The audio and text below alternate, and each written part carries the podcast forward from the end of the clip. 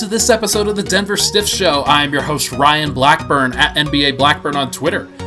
It is Friday as we start to try to figure out how the hell the Nuggets won and came back from 3 1 again. Uh, they haven't done the full thing, but but they at least came back in Game Five. They were down by 15 points in the third quarter once again, and still managed to pull this one out because life is hilarious. Michael Porter Jr. hits dagger shots after only taking two throughout the entire game. Everything is hilarious. To break it all down, I brought on two of my favorite people uh, senior writer for Denver Stiffs, Gordon Gross, director for social media, Jenna Garcia. Uh, Gordon, I'll start with you. How are you? How are you feeling after that game? This was kind of nuts. I feel good. I wasn't feeling that great when they were down 15 in the third, but knowing the Nuggets, it was going to get close. Like that's just how they play.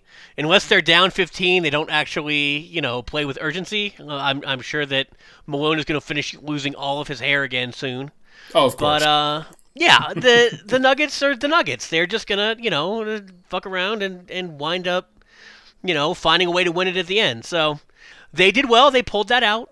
Um, and honestly, thanks in large part to some really clutch shooting from guys who hadn't done much shooting that night, and um, a great quarter from Paul Millsap. It was kind of nuts. Like things just kind of it, it felt like the stars really aligned to get them this game five win. It didn't really look good in the first half. Uh, Jenna, what was your biggest takeaway for from this game? What did what did you think? Um, I think my biggest takeaway just has to be some of the lineups that we got to see uh, I really do. Obviously, Paul Millsap did give them a really nice uh, third quarter, but um, I, I, think it had a lot more to do with Jokic, Murray, and MPJ and Jerami Grant really running well with each other and different combinations of who was out there together. You got a good spurt from Monte Morris too. He got a couple big buckets that I thought he yep. looked yeah. like he oh, really yeah. went up to the basket confidently too. Um, so, yeah, I think it was more about the lineups, and I and I'm hoping that I don't I don't mean to sound like to tell Malone like, "Oh, I told you so" or something, but I'm hoping that Malone sees a little no, we bit told him so. of that. I mean, come on, we, we we've been telling Malone that for 80, like I guess it's not 80 games yet, but what kind of is now with the playoffs? Like it, it's been one of those. The Nuggets have a good lineup that they do not use to close games. So it was nice to see. Um, I agree with you that it was nice that Paul Millsap had his moment in the third, and it was also nice that he did not play the fourth. Yep. That they stayed with the the Grant MPJ Jokic Murray look and made that happen.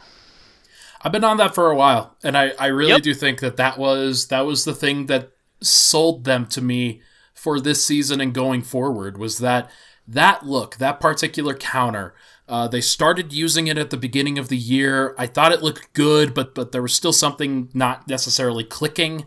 Uh, it started to click, and it was their best lineup tonight. They they the uh, Murray, Harris, Porter, Grant, Jokic lineup was plus eight in seven minutes. It really closed that game and really flipped the momentum of this game. And I thought it was a it was a massive storyline for what's going on with this team. They got through the first three quarters, but when it came down when it came down to it, those five guys being on the floor, I thought was the biggest difference in this game. It wasn't just one guy either. Like Murray, he had he was nine of twenty five tonight. He could have shot better. Uh, I thought he was great. I actually do think that some of those shots they were just necessary, and you kind of have to figure things out. Jokic, some of the shots he had to take just necessary, but it was the lineup and how cohesively it worked together on both ends of the floor that really swung this game. Well, and well, here's and, the thing, Gary Ryan. Harris, go ahead. Like, here's the thing. Both, I don't mean to call out Malone because I too did not believe that that lineup was going to be successful at the beginning of the season. Like, Sure. I understand where he's coming from that it's such a risk on the defensive end to have MPJ out there because he literally gets blown by every single time. Like I'm I'm really truly like I feel like this is not an exaggeration.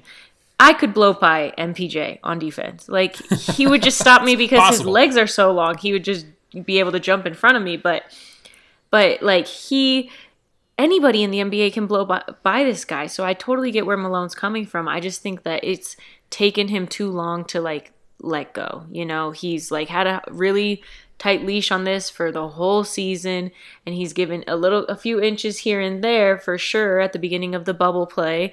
Mpj was getting a lot more time when he didn't feel like those moments were that important. But he also right. proved himself in those moments and proved himself tonight. So i do hope that that malone can at least like i'm i'm gonna have to like say too you know because i didn't believe in it either. I was anti mpj in that lineup too. So um, I guess like that's okay. We told Honestly. me too I, I that I was wrong. I was wrong too, but I just want Malone to be like, I was wrong, and like stop, start playing MPJ. You know. Yeah. Well, and I thought we were past this in the last series, where MPJ finally closed the game at uh, you know deficiencies and all on defense, and they won the game. Right. You know, because they needed him out there for floor spacing. You need him out there to make sure that they can't triple team and just you know run dudes all over to stop Murray from doing anything, which is basically what the Clips are doing. They can't really stop Jokic, so they're attacking Jokic's dribble when they can. But when they can't, what they're doing is just, you know, blow through screens and, and send two, three guys at Murray and see what happens. Mm-hmm. Yeah. You know, no matter the switch, you always have a bigger guy. And with MPJ on the floor, you don't have the bigger guy. Like him and Grant, honestly, but Grant isn't a he's not a threat to really drive the basket. In fact, I wish he would stop dribbling at all. He should just catch and shoot. well, um, the, the fact that he is at like he, he does have some versatility to this game. And I think we saw that throughout the year and, and especially in the Utah series when yes. when Grant was actually like he was really good offensively and, and he had he had some really good moments there. Uh, this quartet in general, the Jokic, Murray, Porter, Grant quartet, I think that the versatility of the offensive and defensive skill sets with that group really makes it for a unit that can that could rival a lot of different teams. Like if they can go up against the Los Angeles Clippers and as versatile as they are, like there aren't that many teams that could really take it to the Jokic, Murray, Porter, MPJ line of like I think the Lakers might be one of them because they have LeBron and AD at those positions. But yeah. like but other than that, like I think this team could run with anybody. Well, the interesting thing to me, I what I keep coming back to was yes, Gary Harris fouled out, but I like that he fouled out in a way. Um, he is much smaller than the Clippers. Yeah. Um, Gary is point guard sized. I know he's the shooting guard and he's a defensive guy, but he's not a big dude. Jamal Murray is bigger than him. Yeah. So Gary Harris is out there trying to defend Kawhi Leonard. He's trying to defend Paul George. Like, you know, these guys could be playing the three you know, maybe the four in some lineups, and he's out there trying to stop them as a guy who is sized like a point guard. Uh, so I like the fact that he took on the challenge, and he's like, yeah, sure, I might use some fouls, but you're not to get there. And the Clippers went through that drought with him on the floor.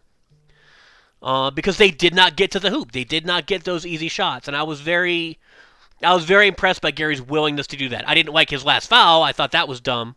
But overall, I don't mind the fouls. I don't mind the fouls when you're stopping their offense. I do mind fouls that are just silly jumping into three point shooters.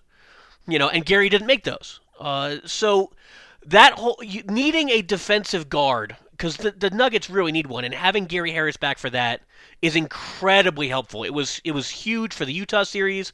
It continues to be huge, even though he is physically overmatched by this Clipper squad. Uh, let's let's go through two key factors I think in this in this game. The end of game sequence with Porter, uh, the Nuggets had kind of hit a brick wall offensively uh, for a couple of minutes there, and Jokic kind of like Murray gestures to Jokic to pass it over to Porter, thinking that he had a little bit more space than he did.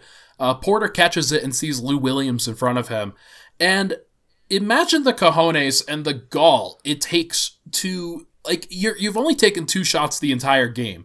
This is like the game. The game is within reach for the opposing team. One minute left. Uh, you have a two point advantage. I'm pretty sure. And he rises up over Lou Williams because that's what he's born and bred to do. Like he, he says he's born to play basketball and hits a massive, massive shot. Uh, I felt it was going in the entire way. Did Jenna, did you feel that way when he rose up for that? Oh, I was scared out of my mind. I was so scared. It was a total replay of uh, that T- Torrey Craig layup that he missed in um, Game yep. Seven against Utah. I was literally like, "Did we learn nothing, boys? We just did this like a few games ago. It's not that."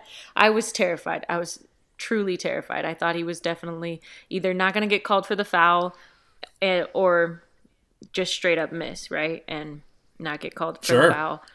Um, or miss the free throws. And I, I did think it was big though. I thought it was incredibly um, I mean it just showed the extent of how how competitive this kid is, you know? And like he really Yeah. genuinely believes that he is the best, you know?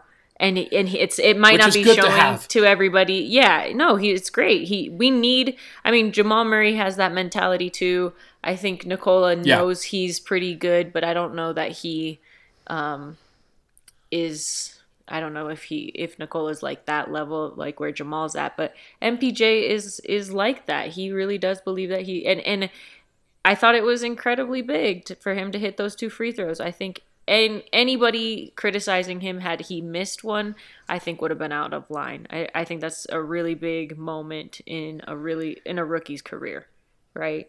For a Right. rookie to be facing Yeah. that, I would have given him a miss or two. But then he Yeah, stepped up it- on the other end too, and and and it Yeah. wasn't it wasn't just the shot. It was the fact that he rotated when the defense was doing some odd stuff at, on that particular possession, where it felt like everybody was matched up with different people than they should have been. yes, they were. Uh, and, and Porter has to step up against Ivica Zubac, and the size difference there is not that big. And Porter has had these times where he's been bodied by some bigger players, and I thought that would be another one of those times, but Zubac doesn't clear out enough, and, and he goes up for a kind of a soft dunk, and Porter sends it right back. And I thought that was just a really impressive move by him. Uh, really shows that that hey, he has some capability of doing things defensively too. Gordon was were you more impressed with the shot or the block? Uh, probably the block because the shot I I wasn't doubting just because this is what he, this is what he was born to do. Scorer, score. That's Yeah. what they do. And there are just some guys that you watch and you're like, nah, it's going in. You know, uh, when Steph turns around when he's already made a 40 foot shot and he's like, it's going in. Like he doesn't have to watch it go. He just knows it's gonna go. Yeah, Uh, and I, Michael Porter Jr. in big moments, he just feels like a big moment guy. He he's gonna be crappy on defense for a couple of quarters when he's not locked in. He was locked in on the end possession, saying, "Well, if it, they get past me, we might lose." He's not getting past me. Those are the moments that I want to see from a rookie. He's he hasn't played much. He hasn't played you know much in two years, and he's never played against competition like this ever. Yeah. You know, I mean, he used to go, you know, head to head with Jarred Vanderbilt. Okay, well, Jarred Vanderbilt uh, is not the Clippers. yeah, he's not getting minutes on the Minnesota Timberwolves, and the Clippers are could- they're probably the the championship favorites right now. Right. And and you know, there's a reason that Michael Porter Jr. was the favorite in two or three drafts. They you know, when he came out, they said, well, you know, if he'd been in the last draft or this draft and been healthy, he would have been the number one pick. And there's a reason for that. Uh, so he's never played against guys who can play with him. And it's a new experience. You find out when he goes to the hoop and all of a sudden it doesn't go in because the guy stuffs him. Or, you know, he, he makes his move to drive to the hoop and somebody just gets in his way. It's never happened to him before. They used to just clear out and let him score. Well, Yeah. He's getting used to that now, and I, I- like that. I genuinely want to see, like, want to ask him maybe in his exit interview for the year or whatever, but I genuinely want to know, like, if he ever is, like, cold shooting, you know, he's not hitting his shot, and if it ever, ever crosses his mind, like, I'm just going to pass instead of shoot, because I don't think it does. I genuinely think he just thinks next shot, next bucket, next bucket. You know, like it doesn't even cross his mind that like, oh, I'm cold. I probably should, and not in a bad way. Not to say that he's like a ball hog. Right. I'm just saying like he's Yeah. that confident in his shot that it doesn't ever like hold him back. It doesn't seem like Right. it, at least to me. Well, that's shooters, man. Shooters shoot. That's that's the the truism that has been, you know, in the league forever. That you get out of a shooting slump by shooting. So if I'm cold, then I just need to shoot more. Like, uh, no, I'm glad that he's able to attack the rim. Like, I like guys to get to the free throw line if they're cold, please. Just see one go in. Visually, that that helps. Yeah, but Gordon, You then know- you got you got Gary Harris out here like I'm cold. Three months later, I'm still cold, shooting every shot. I that know. he Well, gets. yeah, but Gary Harris is not a shooter. Like that's I love Gary. He's my boy, but that eh, like it, he was he has made himself into a better shooter, but he didn't come out of college like, "Man, I'm the best shooter in the world." That was that was not his game. Yeah. Um and so I thought, uh the uh, the the alley oop that Porter had to Plumlee, I thought was I, I tweeted Yeah. this at the uh like during the game, and I I more did it as a joke than anything. But like Porter passes to Plumlee because Plumlee passes to Porter. Uh, it's it's true. I think it's it, there's there is some element of truth to that, but it, it, it really does show that Porter is a willing participant in whatever the offense is. Oftentimes, he just happens to think that he's the best part of the offense, and he's not often wrong. So, Well, I- when he's I- open and they pass him the ball, his job is to shoot it. So people who Yeah. get mad at him for not having extra assists, I'm like, dude, if he passed that ball back to Jamal Murray, Jamal Murray would yell at him later. Like, as he should. the point is, I was covered, I passed to you, you were open, you better shoot. That's the deal. And so I have no problem with with him wanting to shoot because you watch him on the fast break. You watch him under the basket and he'll he'll toss he'll just toss a little um like underhanded pass to somebody for a dunk because he's he could have taken the shot. He could have gone up for the for the special dunk, but he's like, "You know what? This is fine. You're here too. Why don't you take this?" He's had little moments like that this whole time yeah, um, that we've been watching him where he's not as locked in as a me, me, me scorer as you would have maybe thought he was based on his rep. He's not that guy. And people who think he is that guy don't watch enough of this team. His rebounding and his willingness to not need the glory moment is very interesting to me as a rookie who knows his job on the court is to score. And he's still willing to do other things.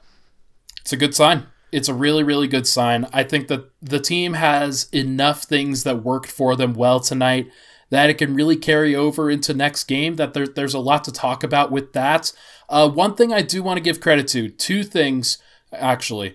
Uh, Paul Millsap, first and foremost, he uh, he was really good tonight. And and it hasn't always been that way. I thought Marcus Morris has outplayed him for most of this series. That moment where Millsap and Marcus Morris were tussling underneath the basket, and Millsap for the first time was was probably the first nugget that was like, okay, hey, we are not going to just back down to you guys. I am going to get up in your grill, stop elbowing me and doing stupid shit. Uh, I thought that that was a big deal, and I thought it was a big emotional lift for this Nuggets team. Uh, Jenna, did you see the same thing? Yeah, I mean, at first, um, when they were saying, well, Paul Millsap gave them a big lift, I was like, uh, I don't really see it. Like, I, I felt like it was really coming from all angles, you know? And then I, when I went back and rewatched, uh, that argument between Paul and, gosh, was it Morris? It was more. Yeah, it was, was Morris. Morris? He's Okay. kind of a goon. because well i always get the two uh two of the the defenders on that team mixed up and i just don't watch the clippers like as much you know so oh, you're good. Right. Yeah. if i'm not really paying close attention i can't just you know see it out of the corner of my eye or whatever but i i s- I rewatched that clip that when they were arguing and then you heard what paul millsap had to say after the game that just they started talking a little bit more and he said they had been talking a lot during the whole series and stuff and i just thought um like that was such a an old school thing to be like an aspect of a game i guess. I don't feel like we hear that all that often uh, in Right. really good matchups. And i honestly was kind Not of from the surprised Nuggets, anyway. right. Maybe it's just because it's the nuggets but i was honestly kind of surprised that like the lakers actually took them that seriously. Like you have to actually respect another team a little bit to talk trash to them. You know you're not just talking trash like you don't talk trash to a team that's way beneath you you know you talk trash to a team that you feel like you're actually getting the better of the two of the matchup but it's actually been pretty tough right and so i Well, yeah. i was surprised by that a little bit Well, and my thing, the the thing about this series is that everyone has talked about this series like the Nuggets are so far below the Clippers. I still think the Clippers are a better team, but Nuggets have certain advantages in the fact that their offense, when flowing, can do more things weirdly enough than the Clippers, who pretty much just ISO. Like their their deal Yeah. is we just have talented dudes and we're just gonna attack you. Like we don't really we don't scheme ourselves open. We don't you know have a magic facilitator. You know, there's no Jokic on that team. You know, they they don't have that kind of um, offensive spark plug, and so Right. the Nuggets have this ability, you know, to to hang with the Clippers as long as they can get past that stiff Clippers defense. And what I liked about Millsap standing up was, no, that's not happening today. Today you're not shoving us around. And the Nuggets played the rest of the game like, no, today you're not shoving us around. We don't really care. And I really liked that um, from a team that, yes, is known more as a finesse team. You know, that's uh, any team that's fronted by Jokic is always going to f- have that rep. Even though Jokic could, you know, break the arms of half the guys on that squad, like they play more of a Euro style ball. And I don't was know. I just remember. gonna ask you, do you, if you thought they should, they would call our team a football team more than they would call it a basketball team. Right, exactly, and that's they what from the flopping stuff. like, You know, I mean, That it's is- funny because so funny, so ridiculous. so ridiculous. Yeah. It's But they- it's I mean- unbelievable that that this this particular Clippers team makes it a big deal. When Patrick Beverley just completely sold a like he, he flopped on Monte Morris of all people. he's gonna get fined for it. Yeah, Yeah, as as he should. Like it, it's just very it's it really is ironic that the guy playing the heel consistently is the one that always is the one that's complaining. So uh, Right. I'm I'm with you guys that that hey Patrick Beverley, Marcus Morris, like like the Nuggets have they have more talent in a lot of these places than those two guys. Well, and it just makes me laugh because the West is going to get pretty Eurocentric pretty quick with, you know, um, Jokic and, and Doncic out here, you know, competing for Western Conference Finals every year. Yep. You're going to see a lot of them, and you can whine about flopping, but I'm sorry, it's not a Manu Ginobili thing. Like, they're just really good. Oh, and there's And this you're going to have to deal with the fact that they're really good. There's this new kid too from Israel in this year's draft, and he's I'm looking forward to him playing. He's so good. Yep, he's he, that's my guy. I, I'm gonna love watching that kid. Yeah. Yeah, he he, he should be very good. I, I I'm looking forward to being able to talk about this draft, but not. I yet, just think because I just yet, think that but that's yes. uh, like speaks highly of like the the NBA. Like I don't want to be a league that is or you know cover a league that only caters to one group of people you know the nba really Sure. does, is international at this point and like a lot of other leagues can't say that the nfl might be big Correct. in the us but it's not that big everywhere else and same with baseball you know baseball's really struggling here let alone anywhere else Right. Sure. Uh, one more thing before we hit a break. Uh, I want to give credit to Michael Malone for even though he went back to the Torrey Craig, Jerami Grant, Paul Millsap lineup, they found a way to make it work. Uh, that five man lineup with Jokic and Mills or Jokic and Murray as well. It was a plus five in five minutes. Uh, I don't think it's great process. I really don't. Uh, but it is what it is. Agreed. If that's where he's going to go, then they have to make it work, and and the team made it work today. Yep. Well, and they need to, if they're going to play Millsap minutes, they have to be productive minutes. If you're going to put Craig out there, you have to win the plus minus. You may not win this like you may not be a great scoring lineup, but I need you guys to to get and keep a lead. And the Nuggets did that tonight. And Malone didn't fall back on his crutch of, but I trust my guys more and put Millsap back in at the end, even though the game was really tight. He didn't Yeah. do it, and I was impressed by that. Um, that he gave he- gave some extra thought to his rotations and decided to live by the sword, died by the sword, and today he lived by the sword for MPJ. Uh, it can't can't really say it any better myself. Uh, let's hit a break. When we come back, we are going to talk about Game Six. This team is down but not out. Game Six will be on Sunday. We'll see if they can repeat this performance. We'll be right back.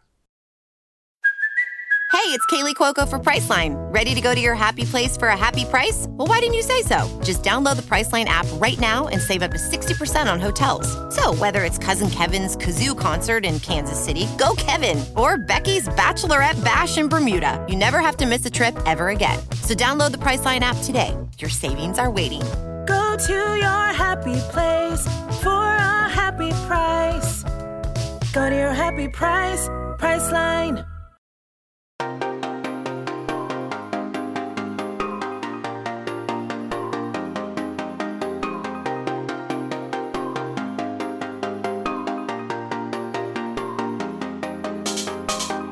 And we're back. Denver Stiff Show. Ryan Blackburn here, joined today by Gordon Gross, Jenna Garcia. Jen, I'll start with you this time. Uh, the Nuggets are going to be in, a, in an interesting spot on Sunday where they are going to play again in an elimination game. This will be their second one, fifth in total in terms of just the first two rounds of the playoffs, which I think is nuts. Um, what do you expect the energy level from this team to be like? Are, can you do you think they can do the same things that they did today? I think um, just because it is a, an elimination game, I think the Nuggets really do get up for those games. They play their heart out. They got they have heart guys. You know, there are players who like are fourth fourth quarter guys, big shot guys.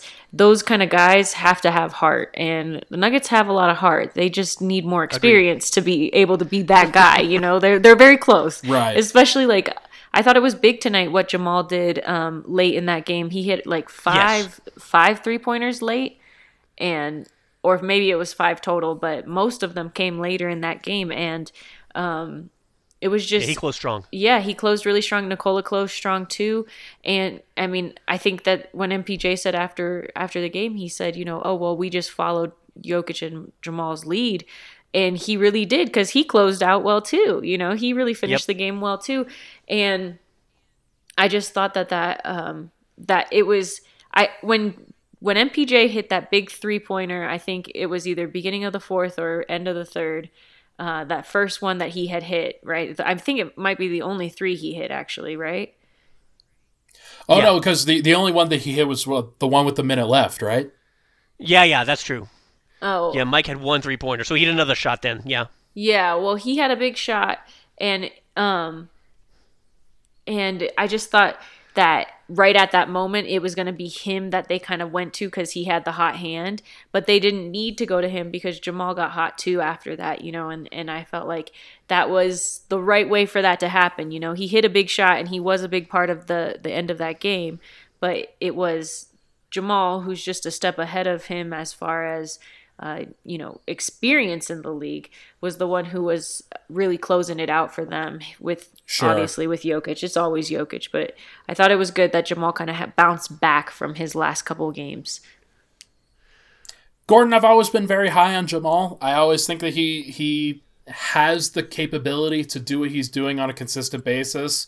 Uh, you and hard. I always argue about this. I know. We always we always argue. It's it's it's it's probably our biggest sticking point. Um, obviously his consistency has not been where it needs to be through the first five games, but he did put together a good performance today. His assists have been really high. I think he's kept the turnovers down for the most part, which is good. Is this the, the turnovers down is actually impressive to me. Like that, the thing with with Jamal, what I didn't like was his handle. Um, he it was too easy for guys like Patrick Beverley to just mess him up. Yeah, like Chris Paul used to just embarrass him when he in, in the first couple years in the league. Yeah. Um, just pick his pocket all the time, and he would try to drive and get stripped, drive and get stripped, and he's he's gotten it under control.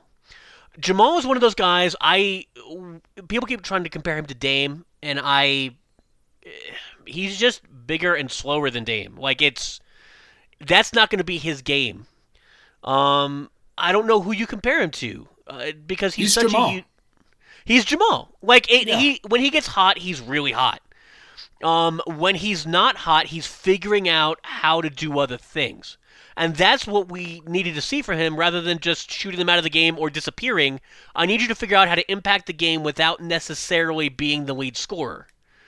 And yeah. that's and and he's he's figuring that out. That he's still working even when he's working as a decoy. That's fine. If no one else is taking shots in this game, he took them. He didn't make them, but he took them and kept the defense honest and they they kept plugging away at it. Um, the the Nuggets are one of those teams that I don't know if they're just too young to realize when they're beaten, or what, because they don't quit. They just keep playing and they keep coming at you.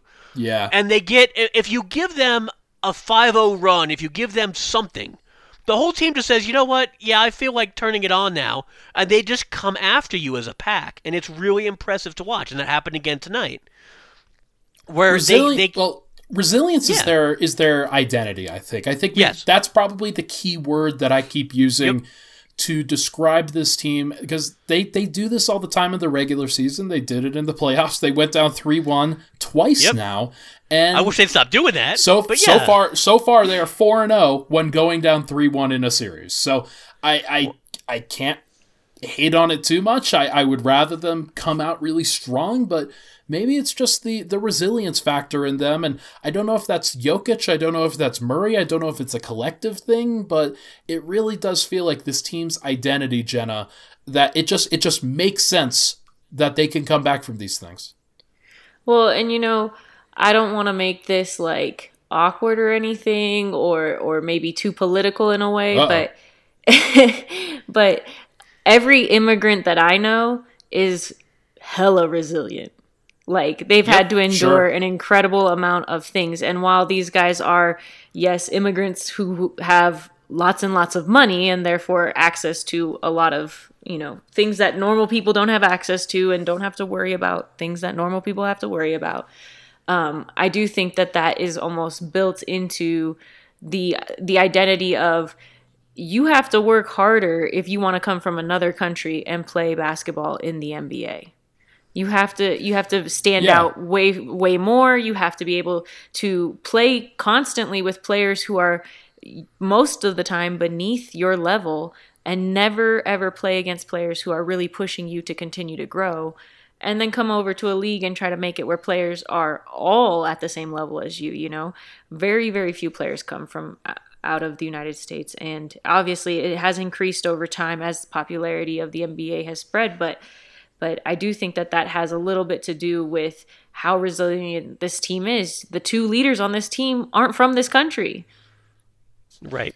Murray Murray and Jokic are absolutely representative of that as well. Murray is a guy who from Kitchener, Canada, uh, he kind of grew up off the beaten track and and being a prospect from Canada, somebody who always had to continue to fight with guys at, at the AAU stuff and, and in that circuit. He, he went to high school in Canada. Uh, he had to fight for everything that he did. And it, it, it's very impressive to me what he was able to do from a young age and the resilience that he had there. Jokic is another guy that I think makes a lot of sense, even though he was a guy who went to the uh, Hoop Summit in Oregon he was skilled. He was very dominant in that performance, but the the thing that kept coming across was his body and, and his and his work ethic and his conditioning and things like that. He had to prove that he was an ACB MVP before even coming over to the Nuggets this uh, in 2015. It was it was yep. really interesting to see and to hear you say that Jenna that those guys in particular they've had to fight for everything that they have and, well, and they've been rewarded have, for it too the, when you look at it, most of the time when you're looking at it, um, how do you make it? Like Will Barton talks about making it out of Baltimore, you know, and you're trying to provide a way for other guys to feel like they can make it out of Baltimore, sure. and you're looking for a path forward, you know, and you have Jamal Murray, and you're like, cool. So the best Canadian basketball player of all time, uh, we're going with Steve Nash, right? Mm-hmm. Who's yeah. number two? It's possibly Jamal now. right. I'm just saying, like, but you know, you're like, okay, so there's one way in the last 50 years to make it, and that's as one of the great point guards of all time. You know, otherwise, you don't have a lot of Canadian history. There's not a lot of guys who have made it in the NBA. Like, I, they're not yeah. up to two dozen yet, as far as I know. Like, th- that's just the way that it is. Um, and so when he's carving out a path for himself, when he's envisioning it, it has to all be vision. You know, you have Nikola Jokic, who was a fat, slow, non-jumping, unathletic center, and you're like, okay, cool. So find a guy in the NBA that plays like you. It's you're hard. looking at it's impossible. You're looking at early Marc Gasol, basically. Early yeah. Marc Gasol is the only fat, slow, good play, smart, like good passing, can't jump center that you've got. Like you have one guy who who plays like you who's made it. Right. And so you have to have vision, you have to believe in yourself. You have to have this idea that you're coming to a place where the very best basketball players in the world have gathered and you can hang with them. And if you don't have that self-belief, you're not going to make it. And they both have had it. They've I, I agree with you, Jenna, that they both were like, you know what? This is not a path that a lot of people have walked, but it's a path I'm going to walk. Yeah. And I, I just love that about them. And so when they're down, well, nobody comes back from 3 1. Okay, but nobody, I wasn't supposed to be here anyway. Right. Like, what does nobody's done it before mean to me? Right. Yeah, it's it's a big it's a big point. Uh, Jenna, do you have something?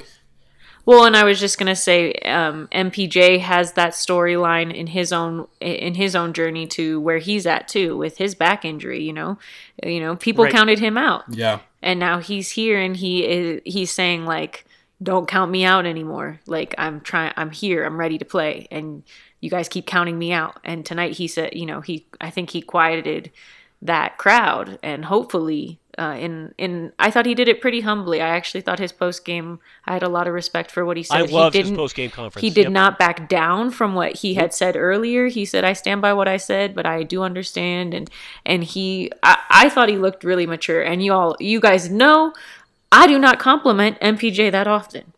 I do it's know that. it's it's like once in a blue moon. Like my God, Yeah, Well, your your just biggest thing with. MPJ is that you want him to be a grown up, and Yeah. He still a lot of times acts like a kid.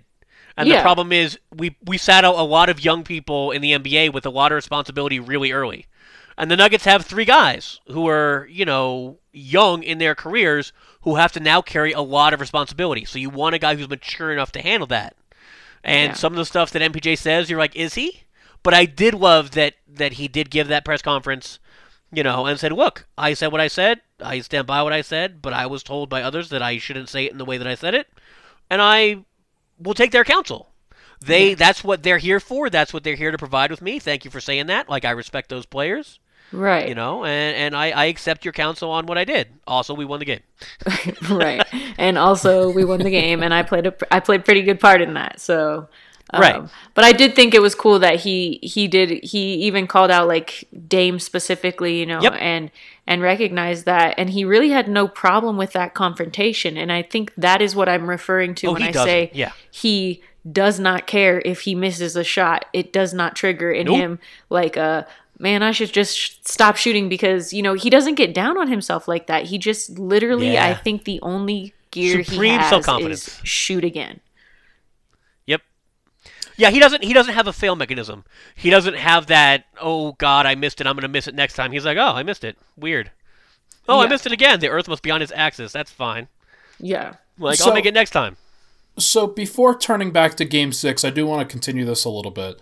Uh, those three guys in particular, Murray, Porter, Jokic, we think they're going to be with the Nuggets for a long time. I think they're going to be with the Nuggets for a long time. I think this is going to be something that, as long as things don't spiral out of control in any way, shape, or form, the Nuggets would like to have those guys together for a long time. well, the Nuggets don't like to change things, so yeah, obviously. They they definitely don't, and it, it, it makes a lot of sense to keep the guys that you draft. I think. Uh, Jen, I'll start Well, when they're you. great, yeah, keep them. Yeah, yeah. uh, what have you like? What you've seen from those three players in these playoffs? Do you think the Nuggets should go forward with those three and say those are the three we're building around, and we are going to make this work? Absolutely. I don't think there's any question. I think that Jamal showed you his next gear. Jamal is so, so, so close to like being what he's going to be for a long time. Yeah. You know, he is so close. It's literally like you can almost see it like h- happening with how much we watch him. I genuinely feel that way. Like there are moments where I'm like he's like just one more gear, one more tick and he is going to be like that player that's unstoppable on offense. And then you have Jokic, who's the mastermind behind the whole thing. That pass that he had early in the game, he just whipped it from like the top right corner uh, elbow down to the um, opposite um, box or whatever. I think it was to Grant. It yeah, was yeah, yeah. The, the short corner right there. It was Yes. nice. It was really cool. It was so pretty, so nice. Um, yeah. So you have Jokic. There's really no need, and, and Jokic is such a humble superstar that he does not care that Jamal wants to be like the the front man of this. Where I Right. think it comes into potential problems is once MPJ no longer is number two like as far as shooting option goes when mpj is officially number one shooting option i do think the nuggets will have a little bit of an issue there because i think jamal believes that he's a number one shooting option and he very well might be right it's going to be like one of those the steph clay and and um, Well, yeah, KD it's one of those things where right. You're gonna you're gonna need Jamal to be okay with being the team leader and not necessarily the team's high scorer. yeah, And that's and so honestly, I think for him, I think that's something that he's willing to do. Because I think in in the perfect future, right, Michael Porter Jr. is your best like consistent shooter. scorer. yeah, Yeah, your pure shooter. And then Murray gets it done when he goes volcanic, and then Jokic just does what Jokic thinks. Like those are those are the ways that you want it to go, but you need everybody to be okay with it. And Right. so you need him to be willing to be Kyle Lowry, basically. right. That yes, it's my team, but no, I don't have to score all the time for it to be my team. Well, and here's I- the thing. I, would say that Jamal last year, I would not have believed that Jamal could be that guy to be Right, a leader without being the highest scorer. But that is a new development of what I've seen from him this year. I think he is almost I give him credit, right? He has proven to be a deeper human being than I thought he was. And um Yeah. and I and I think he's a deeper no offense, uh, this might sound bad, but I think he's a deeper human being than MPJ is. I think that Jamal would At rather point, absolutely. be known as the like leader. I would think he would rather have his voice be really loud in that um, huddle on that court and take a backseat to shooting necessarily. You know, be the guy that has to go off but doesn't have to be the highest scorer. I really do believe he would actually do that, and I don't think I could have said that about him a year ago. Right. Now, I know, but what if it's inference? I mean, he took 25 shots tonight, and MPJ took three. Like, Yeah. they're not exactly competing for number of shots yet. No. Um, but like those are the steps you want to see. You want to believe that because for them to for this all to work, that's how that has to play out. Is you need those three guys to all understand where they're at in the hierarchy, like you said. Like, you know, Clay, Steph, and and KD had to work it out on offense. You're gonna need guys to do that, but they won't have the same pedigree. You know, at the point that those guys did. Like Steph can step back because he'd already won a title, and he's like, I feel like winning another one. Let's go do that. I'll I'll let KD shoot some. Like that's those those guys could work that out amongst themselves. These guys are going to be really young in their careers trying to pull that off. Um, but I agree with the way you've you set it up because the Nuggets then have to find some defenders that make that offense work. They just And do, and maybe they have that already in Harris and Grant. Maybe they have it, but you can see like in this series, it's hard to have Harris defending small forward sized guys, um, and the Nuggets haven't exactly slowed the Clippers down too much. So it's Yeah, still a work in progress, but there's there's a future there. there there there is a future. I think the Nuggets are going to have to take some time in order to build the rest of their roster around what a Murray Porter Jokic group looks like. I think Grant is a part of things. I think Harris is probably part of things, except if you if you deal with some money issues, except if you deal with some That's- contract stuff, which I think is is pretty scary. Uh, if if you if you look at this lineup and think, man, I would love to see this starting lineup going forward. Well, you might not be able to if the Nuggets decide that they can't afford Gary Harris. Um, that Or could Jerami be a problem. Or Jerami if you're going to keep Gary Yeah. Harris, maybe you can't afford Jerami Grant. Like those are decisions that you're going to have to make because you probably can't pay all those guys. You can next year, you know, I- but two years from now, you've got you're going to get pay MPJ a real lot of money to keep him around. So they're going to have to seen. figure that out. I think we've seen the drop off between Gary Harris and Torrey Craig this series. Well, yeah, but I mean, Gary Harris also makes 20 times what Torrey Craig makes.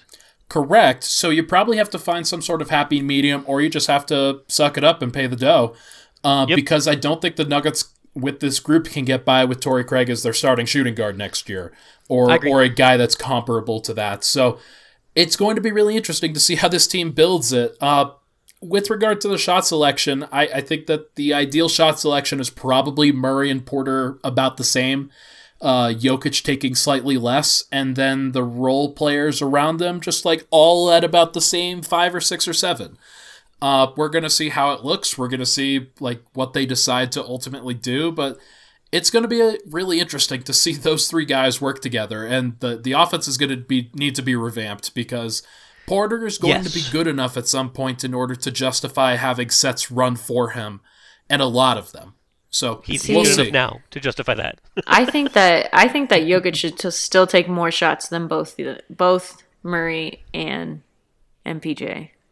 Not much more, but a few more. I'm just saying that won't happen. I just think that you should be going to Jokic a little bit more because it's more likely to go in. It's just the chances are better, you know. And they also, I I don't know. I don't know. Mm. I, I I think there there is something to be said about the way that Murray played in the first round. He's going up against possibly the best perimeter defense, not of all time because the Bulls the few the past Bulls exist, but like one of the best perimeter defenses of all time. Uh, if he has another option next to him, and or maybe the defense that he's facing next time isn't as good, then maybe Murray looks a lot better than he has. Um, I don't know though. Like it's it's hard. Like he, like you guys have said, he is inconsistent with some of those things, and and this series really reflected that. Uh, but Porter, he shoots it pretty efficiently. Like like he's going to get to a point where he's putting up KD like numbers, maybe slightly Yes. less at some point, and that player deserves to take all of the shots that he can. Uh, if Murray gets to a Kyrie level, then he deserves to take all of the shots that he can. Uh, Well, it's going to be a tough balance.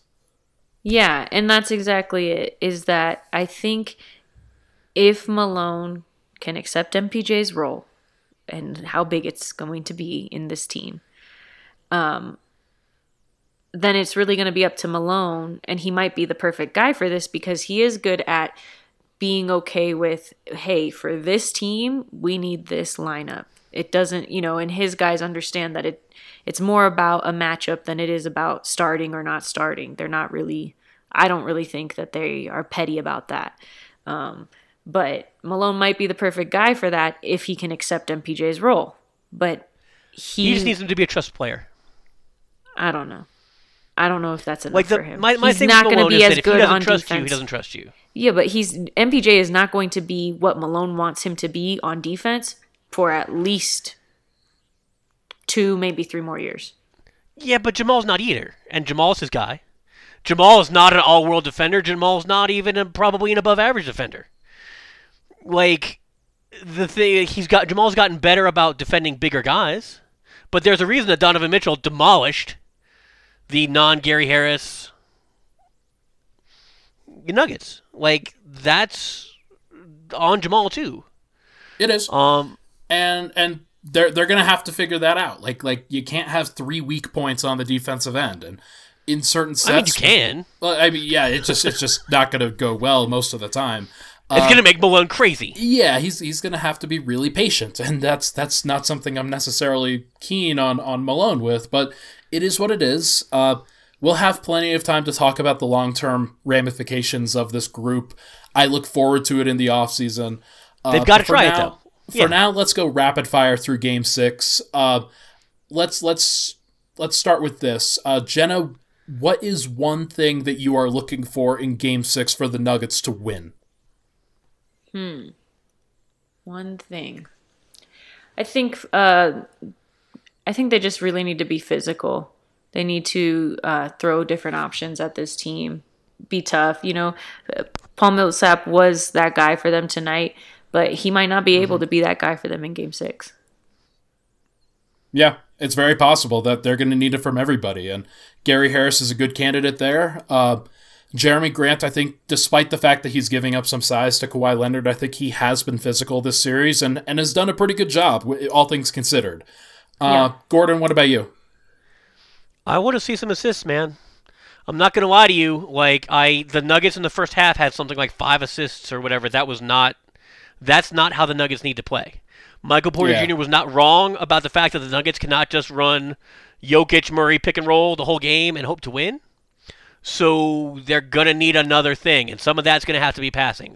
They were moving guys around at the end of the game, like they're swinging the ball to Millsap for a three you know, in the second half. Like they the ball moved way more in the second half than did the first half. There's a reason they had what 15 assists in the second half and 5 in the first. I want Yeah. them to move the ball. They they cannot Yeah. beat the Clippers trying to out ISO the Clippers. That's a terrible idea. 44 points in the first half, 67 in the second half. Yep. It's it's a pretty it's a pretty tangible difference. I, I do definitely agree with you. Uh, I I would say that the one thing I'm really looking for is can Porter continue to play at a high level on both ends. And it wasn't perfect on the offensive end. He he hit the shot that he needed to, but the rest of it was like eh. Uh, defensively, I thought he was very good, and I thought that that, that makes a big, big difference, especially on, on nights like tonight. Um, can he add a little bit more on the offensive end? Because I don't know if Paul Millsap is good for 17 points again on Sunday. Right. They're going to have to figure out who's going to shoot. Like, honestly, I don't think they. It's going to be very hard for them to have the bench shoot, like, you know, 16 shots or whatever. Yeah. And, and come out of this okay. They're going to need, if Porter's going to be off the bench again, and he, I assume he will be, because they're going to rerun the same starting lineup, and maybe just close with Porter again. But Yeah. you're going to need to find ways to get him shots. There's no reason for him to play 22 minutes and get three shots. That's that's dumb. You're not utilizing your offense to the extent that you should. Um, if you're going to have a guy who can score like that, you want him to at least try to score. Absolutely. Um, okay. Uh, Jenna, what are you looking for uh, from Nikola Jokic and Jamal Murray next game? I mean, I think you know that this team doesn't win without those two guys having big nights. Yeah. Like both. Yeah. Yep. Pretty big nights. Um, and it'd be nice if they could get a big night from a third, but they definitely have to get it from those two guys. So, and I and I think Jamal knows that now. Like I think he really Right. understands that at this point. Um, if anything, he's learned that during this playoff series. Like this team, my team, actually does need me as much as my big head thinks it does. You know, so True. he true, yeah true, true. like and and he's let them down a few times and i think he's recognized that too and so i i know that he knows he needs to have a big game um and hopefully Jokic can facilitate that because I think that what one thing that's been missed on this and really not criticized because Jokic has continued to have very good games, but when Jokic is playing his best basketball, he really does make the the players around him better. And game Yes. those last two games where they really really sucked it up on the court, yeah, that was partially on Jokic because he wasn't facilitating the game at his where the way that he does it best. Well, and that's that's for me. I would prefer them to have a Jokic initiated offense instead of a guard initiated offense. Yeah. I've been that way the whole time Jokic has been here. Nothing is changing. Um, but especially against a team that can't actually defend Jokic. Um, I I understand. I liked that Murray was willing to shoot tonight. Um, even though he was, you know, being double teamed and had guys coming at him and whatever, he said, "Forget it. You know, I need the the team needs me to shoot, so I'm going to shoot." And he did, and I was I was proud of him for that. But Jokic is going to need to set up the offense for him. It- Jokic can make it easier on Murray to score, and I would like to see that. Um, but that requires again a change in how the Nuggets initiate their offense because they keep bringing it up with the guards. They keep initiating as a guard offense, and against a team that defends as well as the Clippers, I would like them to do it a different way. Well, and don't you think that's what Jokic was upset about in whatever it was like game two of the Yep. Utah series? Is that he doesn't get to initiate the offense and he Yep. knows that he should be the one initiating the offense?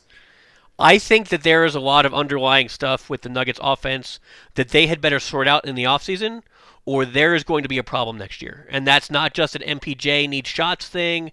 That's not just a, you know, Jamal um, probably isn't going to be hot like this for the regular season thing. That's a the Nuggets fundamentally need to change the way that they have been running their offense this year to accommodate their offense for next year with the guys they have and to better take advantage of their all star. Yeah, they have enough talent to be the best offense in the NBA, and they have to start playing like it. Like I think there's there's a lot of dilly dallying with Torrey Craig as the screener. Uh, Yep. It it just it seems like something is always a little bit amiss, but it it's still very early in this process. This team is still very young. They have a lot of time to grow. I think they still It's so need- annoying how young this team is. I, I want know, them all to be 27 to 30 and killing everyone. and They will. instead, I've got a rookie Michael Porter Jr. and like Jamal Murray is still young, you know, and like you've got Jokic barely into his prime. you know, it's ridiculous how young this team is. But Jokic is mature for how young he is. I would say he's pretty mature. Yeah. Like in the sense that he's not out here doing some of the stuff that MPJ and and Jamal Murray are doing. If you know what I mean. I do know what you mean. Uh, Jokic is he has really grown up in his years in Denver, and and it wasn't always like this. He was more of a a happy go lucky rookie when he first got here, and he's grown up very quickly since that. And it's been good for the Nuggets. It's been less fun because I think that the the happy go lucky Nikola Jokic, where everybody was just playing joyful basketball and no defense, was was still very enjoyable, but.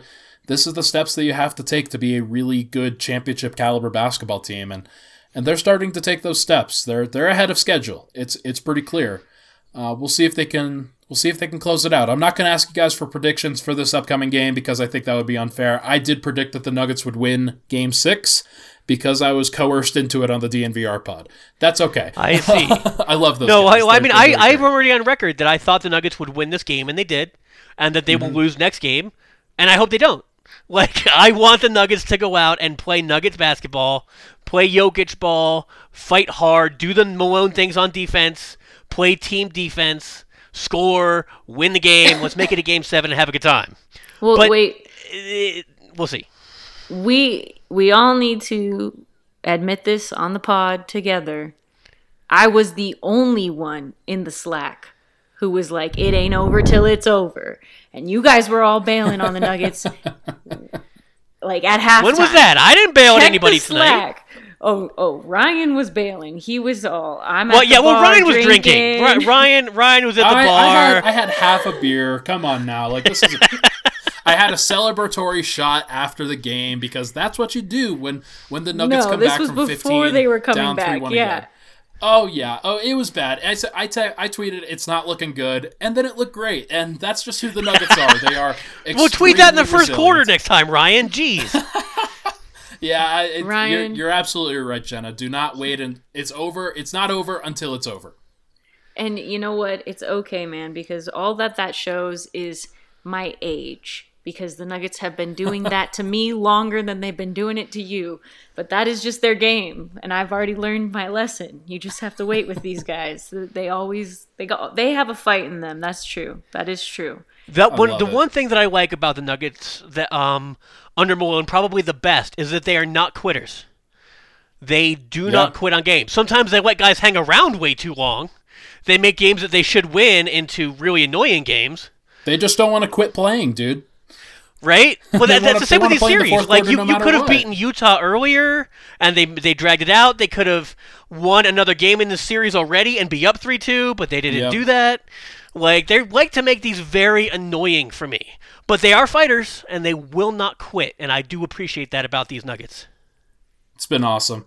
Uh, both of you, thanks so much for coming on and, and making this a really fun pod. This was great. This was a good Nuggets victory, a really like a feel good win, Absolutely. and a hilarious win because despite all of the talking that he did at the end of last game, Michael Porter Jr. hits the big shot and he makes the big defensive play, and the Nuggets don't win this game without Michael Porter Jr., which is hilarious in my opinion. And Yep. it's going to be great to see this thing going forward. I I made a prediction, but we have no idea what's going to happen because this is the Nuggets, and you just never know.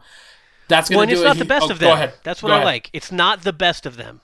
This is the Nuggets, and they're playing great, and they're in the second round for the second straight year, and it's not the best they're going to be. It's not. We're gonna we're gonna see it. Uh, Jenna, do you have anything before we go? No, I'm just I'm just excited. Like no matter what happens in game 6 or game 7 if we have a game 7, um I don't think Nuggets fans should walk away from this season anything but pleased. Like Yep. this team has done very well in the playoffs and they have sh- they've proven their resiliency you know but for a while there everyone kept saying they were resilient but I couldn't really fi- figure it out and now they're really proving how resilient they are in really tough situations and and I I think that they've taken a step from last season even though they took you know Portland to seven games even if they are eliminated in six against the Clippers it, it's a harder team it's a tougher matchup Yep. for them. Sure. Um, and I just think it it says something that they've gotten this far. And I, I think you walk away with with the win on the season as a whole because you do get to see a, a, glimpse into the future of what Nuggets basketball could be. I love it. I love to hear it. That's going to do it for this episode of the Denver Stiff Show. Sunday night, Gordon and Zach are going to record Pickaxe podcast after Game Six. I'm, I'm, making them do it because even though it's Week One of the NFL season as well, you're a jerk. I'm sure yep. every, everybody's everybody's excited about that. It, Thursday night football was a lot of fun. Let me tell you. Uh, but we're we're gonna have all the great content. Takeaways from this game will be up probably after this podcast is posted. Uh, just keep keep an eye out for all of the great Nuggets content that we're doing here at DenverStiffs.com having a great time with it. That is going to do it here. Thank you so much for Jenna and Gordon for coming on this episode. We'll talk to you guys very soon.